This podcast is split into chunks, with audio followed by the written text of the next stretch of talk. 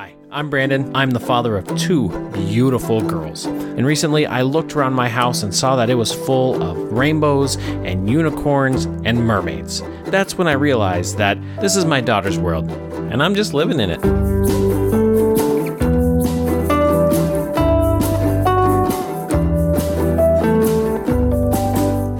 What's up, girl dads? Hope you're doing good. Hope you're prepared for the big day coming up. Uh, it's on Sunday, huh? Christmas is here. I'm super excited for it. I uh, don't know if you can tell in this awesomely raspy voice here that I came down with yet another cold. So, well, I can't say yet another cold. I had COVID, and now I have a cold. So, nothing like the joys of children in public school, just uh, cycling that stuff through, bringing it home. I used to work with a guy who, who called them little petri dishes. And I used to laugh and be like, ah, that's a good analogy. But it is so true. They are just little discs of flesh that germs grow on. That's what children are a breeding ground for germs. And then they bring them home, and it sucks a lot. So I don't know if you're like me and you and you just got it all cycled through.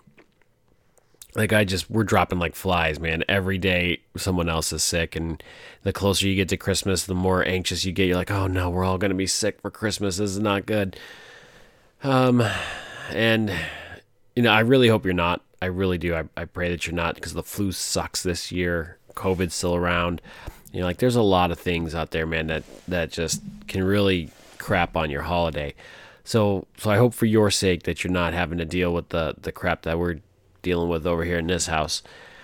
Uh, but if you are, there's a couple of things I've been thinking about, and it is kind of a, a reflection on my experience, but also kind of a a call back to to the good old days. You know, so like I don't know if you remember uh, before COVID, right? Like there's uh, somebody referred to it as BC, you know, and I was like, you know, instead of like before Christ and, and after the death, it was like BC before COVID and after COVID. And it's changed us so much, right? So before COVID, like when you had kids, it was like, hey, are they puking? No. Do they have a fever? No, they fever broke like two days ago. Like, okay, then they're fine. Who cares? Show up at the party. It's fine you know, and and you would, and you would, you might feel guilty. You'd wash hands and sanitize, you know, all this stuff, but you would still go, you know. But after COVID, man, it's not the same, right? You get a germ, you get a sniffle, and folks are cutting the rope, right? And they're letting you go, like they're they're not sacrificing the ship to save you.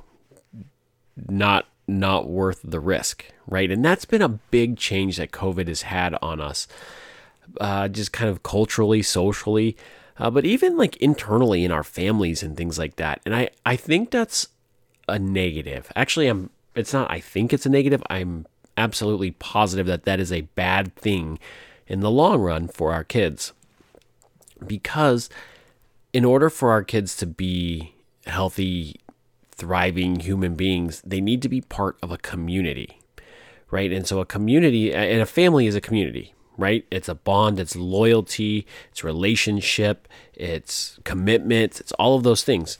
That's the that's the immediate community, right? And then there's the larger communities that you're a part of.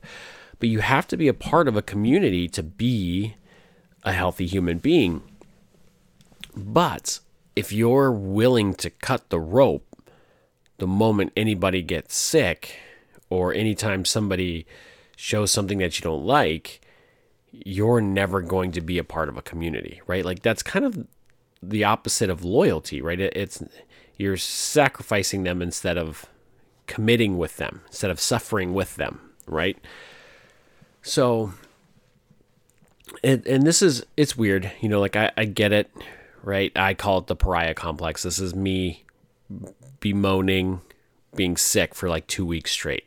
Okay, so I get that, and there is some some reality to it, right? Like there's people who we can't expose to things. There's people who can't get sick. There's you know we need to be considerate of everybody and all of these things too.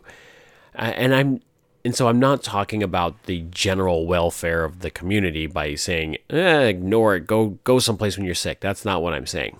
What I'm saying is the way that we treat the people that are sick, right? Are we in it with them or are we going to cut the rope and let them go to make sure that our boat doesn't get sick, right?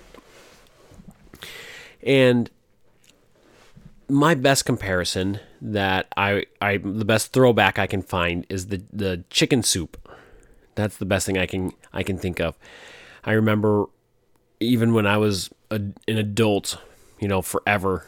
I probably even recently, you know, like if if I didn't have a family to do all this stuff already, but I like my mom would make turkey soup when I got sick. You know, like old school turkey soup. Like she would go get a turkey basically, and cook it, and then like boil, like do like the bone broth, or or she would have you know like we're old school that way. Like we would cook a turkey and then like freeze the carcass in the freezer until we were ready to make turkey uh, bone broth soup. But she would make bone broth soup and bring it over when I was sick.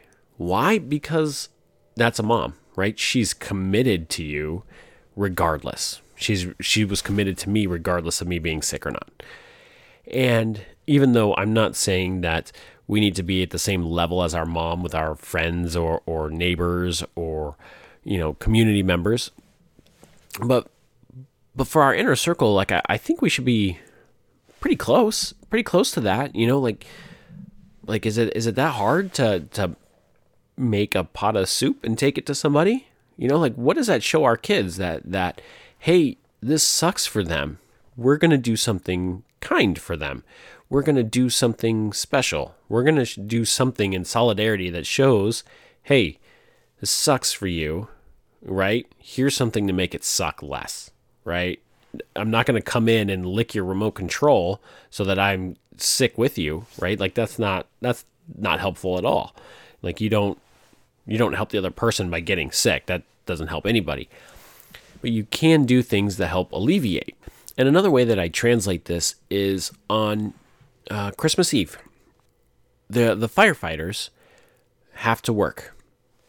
They're going to be in their station, stuck there, working all night, no family, no nothing. So, one thing that we do is we make, and I think finally now that COVID is quote unquote over, is we make cookies, usually just some, you know, sugar cookies or you know something simple, nothing crazy. Take it to the fire station and say, "Here. We understand that you don't get to be with your families. That sucks." Right? Here's something, you know, not much, but something to make it suck a little less. Right? And that translates.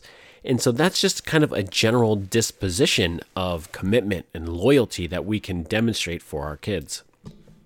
And and we need them to have that. We need them to have that empathy because if they're willing to cut the rope anytime something gets hard, they're going to find themselves alone and isolated because I mean, you can only cut so many ropes until there's no more ropes, right? There there's no bridges left to burn. They're all they're all burnt. So it's um I think this is something to go back to. Again, we have to be safe. I'm not saying be careless with your sickness. What I am saying is that if you do find somebody who is sick in your circle, in your group, you know, don't cut the rope.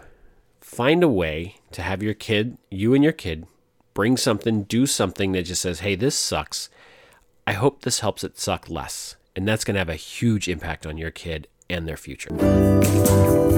Thank you for listening, folks. Don't forget to like, subscribe, and share this with all those girl dads you know.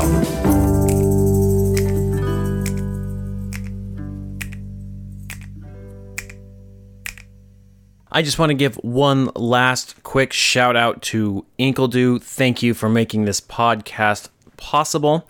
Uh, I encourage all of you to please go get some of their delicious coffee or join into one of their meaningful conversations. You can find Inkledo podcast everywhere that podcasts are streamed.